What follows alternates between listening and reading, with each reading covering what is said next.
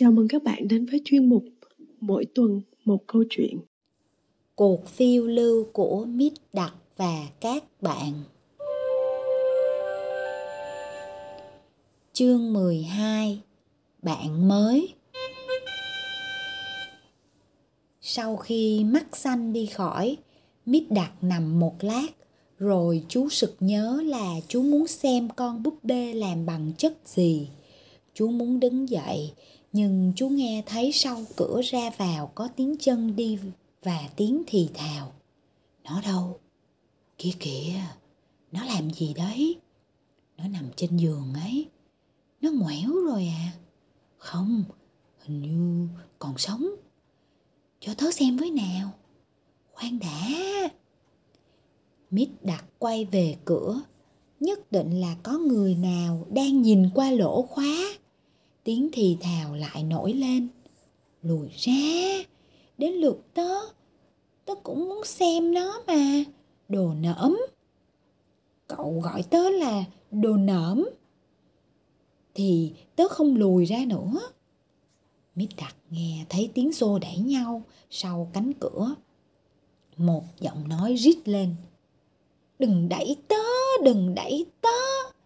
Nếu cậu còn đẩy tớ nữa thì tớ sẽ kéo tóc cậu cho mà xem. Tớ cũng kéo tóc cậu và tớ còn đá cho cậu một cú nữa. Mít đặt muốn xem họ là ai. Chú nhảy xuống đất và xô mạnh cái cửa. Cái cửa va ngay phải trán hai cô tí hon. Hai cô lùi ra xa, tay ôm trán và kinh hãi nhìn chú. Một cô có hình con thỏ theo trên yếm còn cô kia mang hình con sóc đỏ thắm. Hai cô chớp mắt, khóc òa, rồi cùng quay ngoắt lại và leo lên một bậc thang hẹp ở bên phải cửa ra vào. Cô tí hòn có hai cái đuôi sam ngắn củn đung đưa ở hai bên cổ, nức nở khóc. À à cô kia có chiếc nơ to xanh biếc ở giữa đỉnh đầu cũng khóc nức nở. Hù hù. Mít đặt gãi đầu, gãi tai và thì thầm. Lại xin chuyện nữa rồi, chắc là mình xô cửa và va phải họ khá mạnh. Sợ rằng mình lại gây ra chuyện không hay trong căn nhà mới lạ này. Chú leo lên giường định ngủ tiếp, nhưng lại nghe thấy tiếng chân bước trong hành lang. Lần này, cánh cửa hé mở và một cái đầu hiện ra. Một bộ mặt láu lĩnh với mớ tóc quăng đôi mắt dễu cợt và chiếc mũi nhỏ nhọn hoắt. Đồ hiếu chiến! Mít đặt kinh ngạc đến nỗi chú nhảy chồm lên giường. Cánh cửa đóng sầm lại và có tiếng chân đi rất nhanh. Mít đặt nhún vai và lẩm bẩm một cách khinh bỉ. Đồ hợm hỉnh! Chú ngã đầu xuống gối sắp ngủ thì một lần nữa cánh cửa lại mở ra. Cô bé có mớ tắp xoăn hét. Đồ hiếu chiên Cánh cửa sập ngay lại. Mít đặt nhảy sổ xuống và chạy vào hành lang. Không có ai cả. Chú giận dữ và lầu bầu. Rồi cậu sẽ biết tay. Chú cầm cái thước ở trên bàn giấy, nấp gần cửa ra vào chú chẳng phải đợi lâu, lại có tiếng bước chân tới. Chú giơ cái thước lên, cánh cửa mở, mắt xanh bước vào liền bị ngay một đòn giữa trán. Ai? Tại sao cậu lại làm thế? Tôi mọc bướu ngay đây này.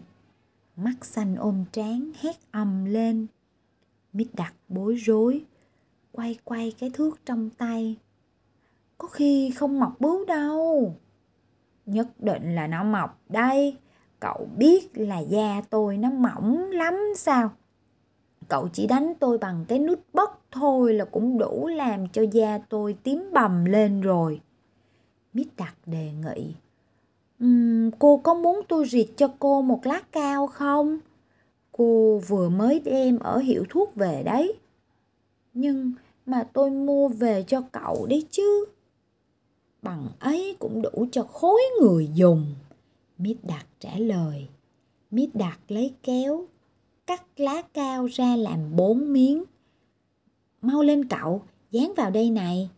Mắt xanh nói, có vẻ hoảng sợ vì chuyện cái bướu sắp mọc lên. Cô giơ trán ra và lấy ngón tay chỉ vào chỗ cần rịt lá cao. Mít đặt dán xiên dán sẹo rồi lại bóc ra. Mắt xanh nói, cẩn thận không thì cậu làm bẩn cả cái trán của tôi ra bây giờ. Mít đặt đáp, xong, bây giờ là tuyệt lắm rồi. Mít xanh, mắt xanh chạy lại trước gương. Hừm, tuyệt đấy. Nhỡ có ai trông thấy cái lá cao ở trên trán tôi như thế này thì sao? Nào, cậu chỉ vết bầm tím của cậu cho tôi xem. Đến lượt cô băng bó cho Mít Đặc. Mít đạt giải thích. Tôi không cố ý đánh cô đâu. Vậy cậu định đánh ai? Đã đến lúc chú muốn kể hết đầu đuôi câu chuyện, nhưng chú cố ghìm mình lại vì kể ra thì xấu lắm. Chú trả lời, không định đánh ai cả. Tôi chỉ muốn thử xem, có thể đánh bằng cái thước được không thôi. Các cậu thì chỉ nghĩ đến chuyện đánh với đấm. Nhưng nếu các cậu có bị người ta giả cho thì các cậu mới thấy là chả thú vị gì. Tại sao cậu lại cười? Tại cái lá cao của tôi à? Cô quay lại trước cái gương. Đúng là cái mặt tôi non buồn cười vì cái lá cao vuông ở trên trán. Chú nảy ra một ý. Hay là ta làm cái lá cao tròn? Mắt xanh bóc cái lá cao của cô ra, lấy kéo cắt cho tròn và dán vào trán. Rồi cô quay lại về phía mít đặc. Thế này đẹp hơn chứ? Đúng rồi, tớ thấy như thế hay hơn. Mít đặc đồng ý. Cô ngắm nghía mình trong gương và nháy mi mắt. Bây giờ đề nghị cô trả quần áo cho tôi. Mít đặc yêu cầu. Mắt xanh đáp. Trước hết, cậu phải rửa mặt đi đã rồi sẽ mặc quần áo. Cô dẫn chú vào bếp, đến trước chậu rửa mặt. Trên chiếc bàn có cái xà phòng và thuốc đánh răng, khăn tay thì treo vào một cái đinh. Đây là bàn chải và kia là thuốc đánh răng. Cậu đánh răng đi. Thuốc đánh răng à? Tôi không chịu được đâu. Sao vậy? Gớm lắm. Nhưng mà cậu có ăn nó đâu cơ chứ? Không ăn thì cũng thế, nó tê lưỡi lắm.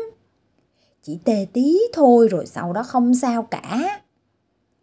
Chú làm một cách miễn cưỡng, chú đưa cái bàn chải hai lượt trên hàm răng rồi chú nhăn mặt, khạc nhổ và súc miệng.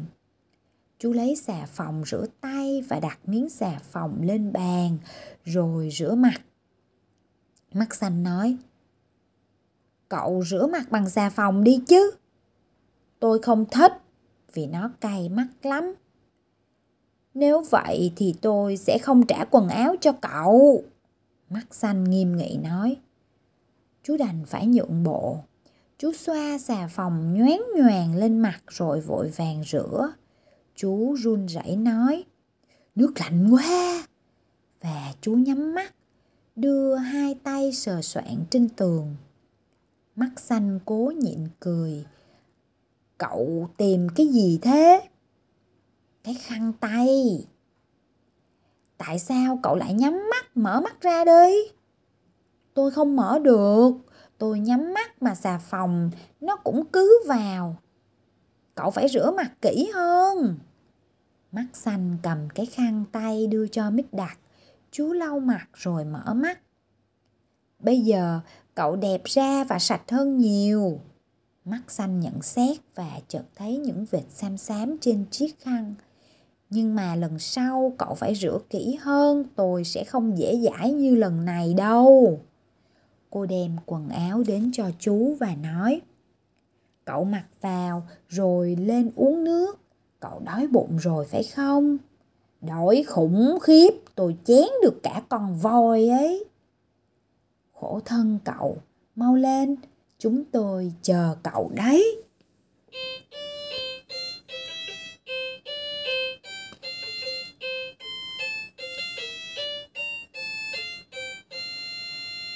Câu chuyện của chúng ta đến đây là hết rồi. Hẹn gặp các bạn tuần sau nhé.